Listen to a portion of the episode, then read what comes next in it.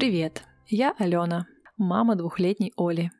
А это подкаст, в котором я рассказываю про свое обыкновенное родительство, делюсь сомнениями, переживаниями, забавными историями и неожиданными открытиями. Я делаю это для того, чтобы напоминать самой себе и каждому, кто меня слышит. Ты справляешься. Название этого эпизода намеренно кликабельное. Ну, мне хочется в это верить. Но и доля истины в нем тоже есть. Я правда считаю, что муж мне не помогает, потому что он не помощник, а равноценный партнер.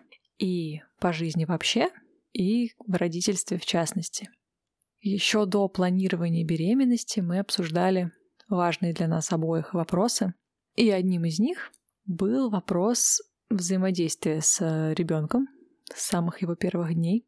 Отстаивая свое право на свободное личное время, я готовила мужа к тому, что он будет оставаться наедине с младенцем. И это основное условие, при котором я согласна становиться матерью. Разумеется, Сережа меня поддержал, раз мы здесь, и я веду подкаст о материнстве. Но поначалу, конечно, все пошло не по плану. Все наши красивые разговоры остались в прошлом, до которого с одной стороны рукой подать, а с другой стороны целая пропасть. И когда Оля родилась, она вообще не признавала никого, кроме меня, да и меня иногда тоже не признавала, честно говоря. Однако ситуации бывали разные, и мне приходилось оставлять ее наедине с папой, даже если они оба были не очень-то рады. Вот уж не подумала бы, что буду благодарна своему геморрою. Извините за физиологические подробности, но когда ты рожаешь, случается всякое. Так вот, когда я ходила к врачу, наверное, через неделю после родов, случились первые несколько десятков минут, когда Сережа остался наедине с Олей. Он привез меня в клинику, я сгрузила ему на руки младенца и пошла. Какое-то время Оля спала на руках у папы, но и повопила тоже знатно. Я уже несколько раз рассказывала о том, что Оля предпочитала спать только с грудью, и это было довольно длительно. А так как папа грудь не мог обеспечить, то ему приходилось выслушивать плач своего младенца «никуда не денешься». Поначалу, когда я куда-то отлучалась на полчаса-час, Сережа старался меня туда возить, чтобы ну, как можно меньше времени проводить наедине с младенцем, который кричит, непонятно чего хочет, ну, скорее всего, мамину грудь. И Сережа выдерживал вот это время, пока меня нет, а затем в некотором шоке вез нас обратно домой и восстанавливался. Потом наступил этап, когда они оставались вдвоем дома, и Оль, конечно, тоже большую часть времени вопила, но тут уже Сережа мог завлечь ее игрушками, мультиками, музыкой, какими-нибудь занятиями. Ну и когда ребенок орет у себя дома, а не в машине или на улице, кажется, чувствуешь себя немножко увереннее. Но на самом деле главную уверенность в моего мужа вселил мой монолог. Я, кажется, прочитала в какой-то книжке и озвучила эту мысль мужу. То, что ребенок плачет у тебя на руках, это нормально. Потому что ребенок в этом возрасте, в младенчестве, плачет практически 90% времени своего бодрствования. Так ребенок общается. У него нет другого способа. Твоя дочь плачет не потому, что ты делаешь что-то не так или ты делаешь что-то плохо. Ты ей не вредишь. У нее ничего не болит, ей не холодно и не жарко. Просто вот так она общается. Все нормально. Ты отлично справляешься. И тогда Сережа сказал, что после этих слов его как будто отпустило, и он перестал так сильно переживать, находясь наедине с малышом. После этого и моя жизнь немножечко наладилась. Я стала уходить из дома не только по каким-то важным делам, типа эпиляции или посещения врача, но и могла сходить в кафе, попить кофе в одиночестве, просто погулять наедине с собой, своими мыслями.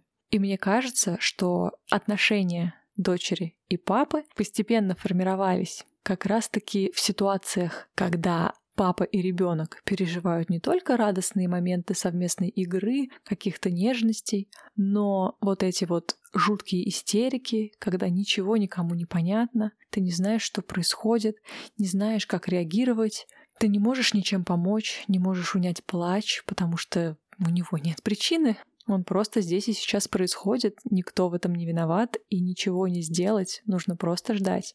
Я считаю, что только мужчина, переживший сотни истерик своих детей, становится настоящим папой. Разумеется, мое мнение не претендует на истину. Просто быть вовлеченным, добрым, спокойным родителем, когда твой малыш улыбается, что-то мило лепечет или как-то заинтересованно с тобой чем-то занят. А вот когда он выгибается на полу, бьется головой о пол, рвет и мечет, кидает в тебя какие-нибудь вещи, а ты при этом умудряешься не поехать кукухой, сохранить самообладание, да еще и спокойным тоном проговорить, что малыш чувствует сейчас и почему он так злится, и что папа всегда будет рядом, без конца предлагать обнять, помочь, поднять, принести воды, вернуть снова вот этот носок, который только что пролетел через полкомнаты. Вот в такие моменты прокачивается родительский скилл, и когда я сейчас, спустя два года и четыре месяца нашего родительства, наблюдаю, как Сережа ведет себя во время Ольных истерик, я восхищаюсь, иногда немножечко завидую, потому что я более психованная, мне часто не хватает самообладания, и невероятно им горжусь. Себе в заслугу я вменяю то, что во время вот этих вот кризисов, истерик, когда я ухожу, но застаю кусочек этой истерики, я не отменяла встречи или приемы у врача, не откладывала свою прогулку на неопределенное время, а действовала по плану, немножечко приглушая свой материнский инстинкт, который периодически пытался заглушить голос разума и рвался утешить малыша, обнять, приголубить, дать грудь, чтобы наконец-то прекратить этот плач. Но я не сдавалась. Я уходила, закрывала дверь, слышала вопли в коридоре, из окна, когда уже выходил на улицу, но шла к своей цели. И так, мне кажется, благодаря тому, что я доверяю мужу, и мой ребенок это чувствует. Я знаю, что они вдвоем отлично проведут время, даже если это время будет наполнено слезами. Потому что Сережа будет учиться утешать Олю, искать к ней какие-то подходы, ключики. Оля научится тому, что не только мама может быть понимающим, поддерживающим, теплым взрослым, который готов подставить плечо, грудь, вытереть сопли и позаниматься чем-нибудь интересным. Но это ремарка к тому, что я вообще-то тоже в этой ситуации молодец. Кризисные моменты, слезы, истерики, недовольство или нытье ребенка, которые переживает папа, это важная база для отношений. Но есть и более приятные вещи, которые тоже маленькими кирпичиками встают в эту основу отношений отцов и детей. Однако, как и в кризисные моменты, чтобы какие-то приятные вещи стали важными, значимыми, нужно дать ребенку и папе время побыть наедине, узнать друг друга получше, притереться друг к другу и прочувствовать, насколько они могут классно проводить время вдвоем. У нас, конечно, это время наступило, наверное, только после года примерно, когда Оля уже привыкла, что если мама уходит, то мама возвращается, трагедии нет, и плакать совершенно не обязательно. Оля еще плакала, конечно, провожая меня в дверях, но это было скорее театральное действие для того, чтобы я не забывала, что Оля без меня плохо, и она грустит. Стоило мне закрыть дверь, как слезы прекращались, и они с папой чем-нибудь интересным занимались. Когда ребенок совсем маленький, с интересными занятиями напряженка, особенно с интересными не только для малыша, но и для отца. Однако Олю всегда интересовали какие-нибудь машинки, а этого добра у нас в ассортименте. Сережа у нас очень бережливый, поэтому машинки его детства до сих пор в прекрасном состоянии. Ну, по крайней мере, до знакомства с Олей они в этом состоянии пребывали. И Оля с папой радостно играли в машинки, ползая на мягком коврике, на котором были изображены дорожки, какие-то горы, косогоры. Еще они строили домики из мягких кубиков, гоняли котов, смотрели в окно, находили какие-то занятия. Сейчас, например, когда Оля уже сознательная и знакома с миром гаджетов, к счастью или к несчастью, они с папой вместе играют в компьютерные игры. Сережа любитель симулятора фермы, а на ферме, как мы знаем, живут Му-Му, Иго-Го, Бе-Бе. Там даже есть собачка. И вот Оля всех этих товарищей кормит, моет трактор, пашут вместе с папой поля, а потом с восторгом мне рассказывает о том, что они там делали. Между прочим, довольно развивающее занятие. После пары таких сеансов кормлений Оля выдала мне слово «сено» и рассказала, что они кормили сеном муму, а джойстиком, которым Оля активно орудует во время игр, она развивает мелкую моторику. Так что сплошные плюсы. Когда Оля была младенцем, я мечтала, чтобы Сережа, приходя с работы, забирал коляску и шел с ней гулять, а я бы тут принимала ванны, распивала кофеи, Однако в нашем случае, по-моему, была одна единственная прогулка. Длилась она, наверное, минут 10, потому что Оля просто вопила в коляске. И гуляли мы обычно вместе. Оля была на руках, а коляска ехала рядом, управляемая кем-то из взрослых. Обычно папой, потому что Оля предпочитала лишь мамины руки. Но все проходит, малыши взрослеют. И вот как-то летом мне нужно было оказаться дома одной, чтобы записывать подкаст. И я отправила Сережу с Олей на прогулку. Это была, кажется, первая их прогулка вдвоем за долгие-долгие месяцы. Я немножечко переживала, но все прошло просто шикарно. Если на прогулке со мной или когда мы гуляем втроем, Оля очень любит поныть, поконючить, попроситься на ручки, то на прогулке с папой она полна энергии, она практически не сидела на руках, все время ходила пешком, активно переходила от одного объекта к другому, потом попросила ням-ням, и они сходили в кафе. В общем, прекрасно провели время, и с тех пор примерно пару раз в месяц Оля с Сережей отправляются вдвоем либо погулять, либо в холодное время года они едут в гости к бабушке и дедушке. И там они, конечно, не наедине друг с другом, но все-таки без мамы, что очень важно и для мамы, и для отношений Оли с другими значимыми взрослыми. Еще один, мне кажется, очень важный элемент в развитии отношений папы и ребенка — это их собственные ритуалы, которые родились у них между собой без участия кого-то еще, и которые они повторяют независимо от обстоятельств и окружающих людей. Расскажу про два самых моих любимых умилительных ритуала. После купания Олю практически всегда вытирает папа. В душ мы ходим с Олей вдвоем, мы помылись, я выхожу, а Оля кричит «Папа!». Папа приходит, берет полотенце, оборачивает ее полотенцем, поднимает на руки на уровне своей головы, спрашивает «Готово?». Оля отвечает «Ага». И уже улыбается в предвкушении.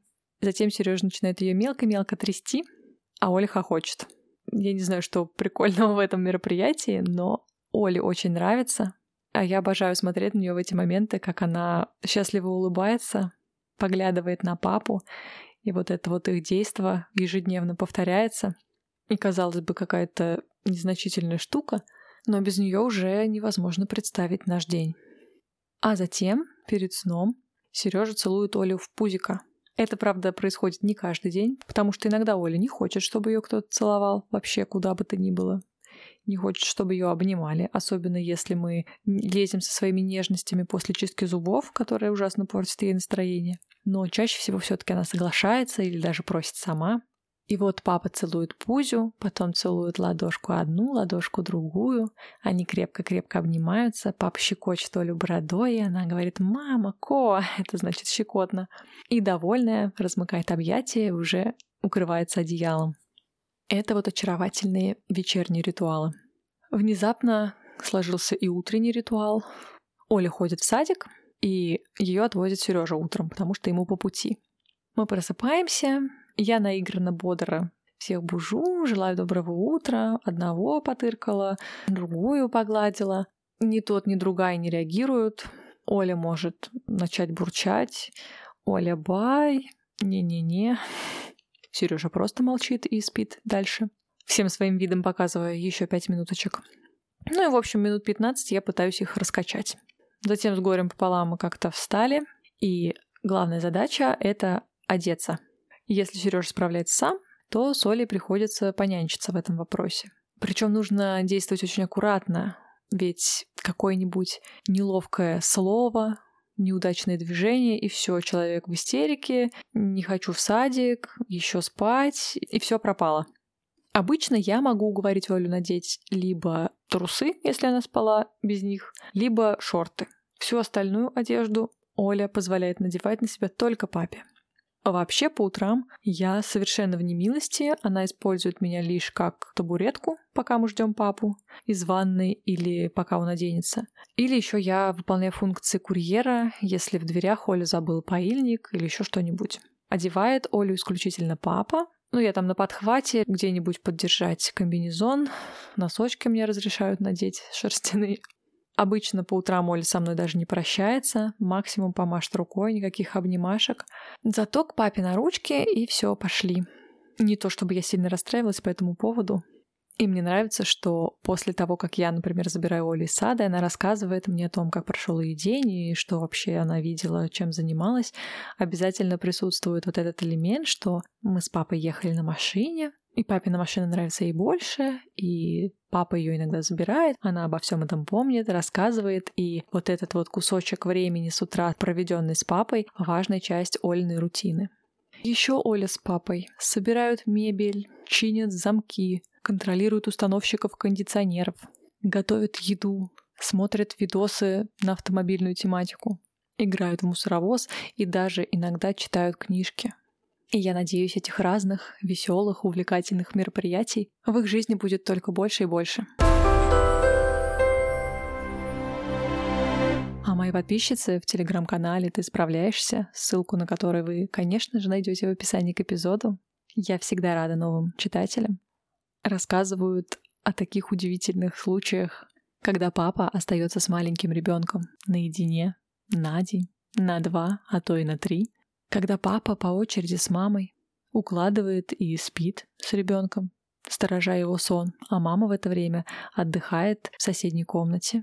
Представляете, спать всю ночь и не просыпаться от того, что кто-то тебя зовет или просит сопроводить на горшок. М-м-м. А когда в младенчестве Оли я наматывала с ней часами круги по скверу, я видела очень много пап, которые гуляют с колясками тоже несколько часов. И тот факт, что я сейчас об этом говорю и как будто бы восхищаюсь, потому что это как будто бы что-то сверхъестественное, свидетельствует только о том, что патриархальные ценности еще крепко в нас сидят, и где-то на подсознательном уровне нам кажется, что забота о ребенке это исключительно женская обязанность. Это не так. Все эти классные папы, о которых я сегодня рассказывала, просто делают то же, что мамы делают каждый день. Они просто папы и поступают так, как, естественно, поступать отцам. Потому что ребенок — это ответственность такая же папина, как и мамина. И все, что может делать мама, за исключением грудного вскармливания, может делать и папа. Да, поначалу всем сложно, страшно и непонятно. Мамам, между прочим, тоже. Несмотря на то, что ребенок 9 месяцев плюс-минус находился внутри женщины, от этого она не обрела какие-то тайные знания. Так что папы действительно могут все. Да, они не могут покормить грудью, но они могут покормить стеженным молоком. А уж всякие подгузники, купания, прогулки, кормление, походы к врачам — это все папы могут делать точно так же, как и мамы, а иногда даже лучше. У них какой-то другой взгляд на мир. Так что как бы мамам иногда не было сложно отключиться с этого круглосуточного режима мамы без выходных и проходных, Стоит почаще передавать бразды правления отцам. От этого только все выигрывают, мне кажется, и крепчает фундамент отношений отцов и детей, о котором я сегодня много говорю. И все это в итоге благотворно сказывается на общую атмосферу в семье, потому что разгруженная, отдохнувшая мама, которая час-другой позанималась тем, что хотела сделать именно ей, для себя любимой, наедине с собой или в компании кого-то взрослого, кого не нужно держать за ручку во время посещения уборной, вернувшись домой, соскучившийся и наполненный, будет активнее участвовать в веселых малышковых играх и обсуждать какие-нибудь важные новости, озвученные ее мужем. Все выигрыши. На этом я завершаю оду вовлеченным отцам, но приглашаю вас, мои дорогие слушатели, рассказать ваши истории о ваших отцах, мужьях или братьях или просто знакомых, которые не помогают своим женам с детьми, а являются полноценным вторым родителем, который с энтузиазмом или без него, но с готовностью занимается со своим ребенком практически поровну деля обязанности с женой. Я обожаю такие истории и буду вам очень благодарна, если вы их напишете где-нибудь в отзыве, если платформа позволяет, или в телеграм-канале. Все ссылки в описании к эпизоду. Спасибо, что дослушали этот эпизод до конца. Если вам было интересно, пожалуйста, поставьте какую-нибудь положительную оценку, если вы еще этого не сделали, там, где вы слушаете подкасты. А если уже поставили и даже написали отзыв, то, пожалуйста, расскажите о подкасте в своих соцсетях. Можете сделать прямо сейчас скриншот, поделиться им в сторис или запостить публикацию и прикрепить к ней ссылку, которую вы найдете в описании к эпизоду. Возможно, для кого-нибудь из ваших знакомых этот подкаст станет поддержкой или просто приятными теплыми минутами в эти морозные декабрьские дни. Услышимся через неделю. Пока.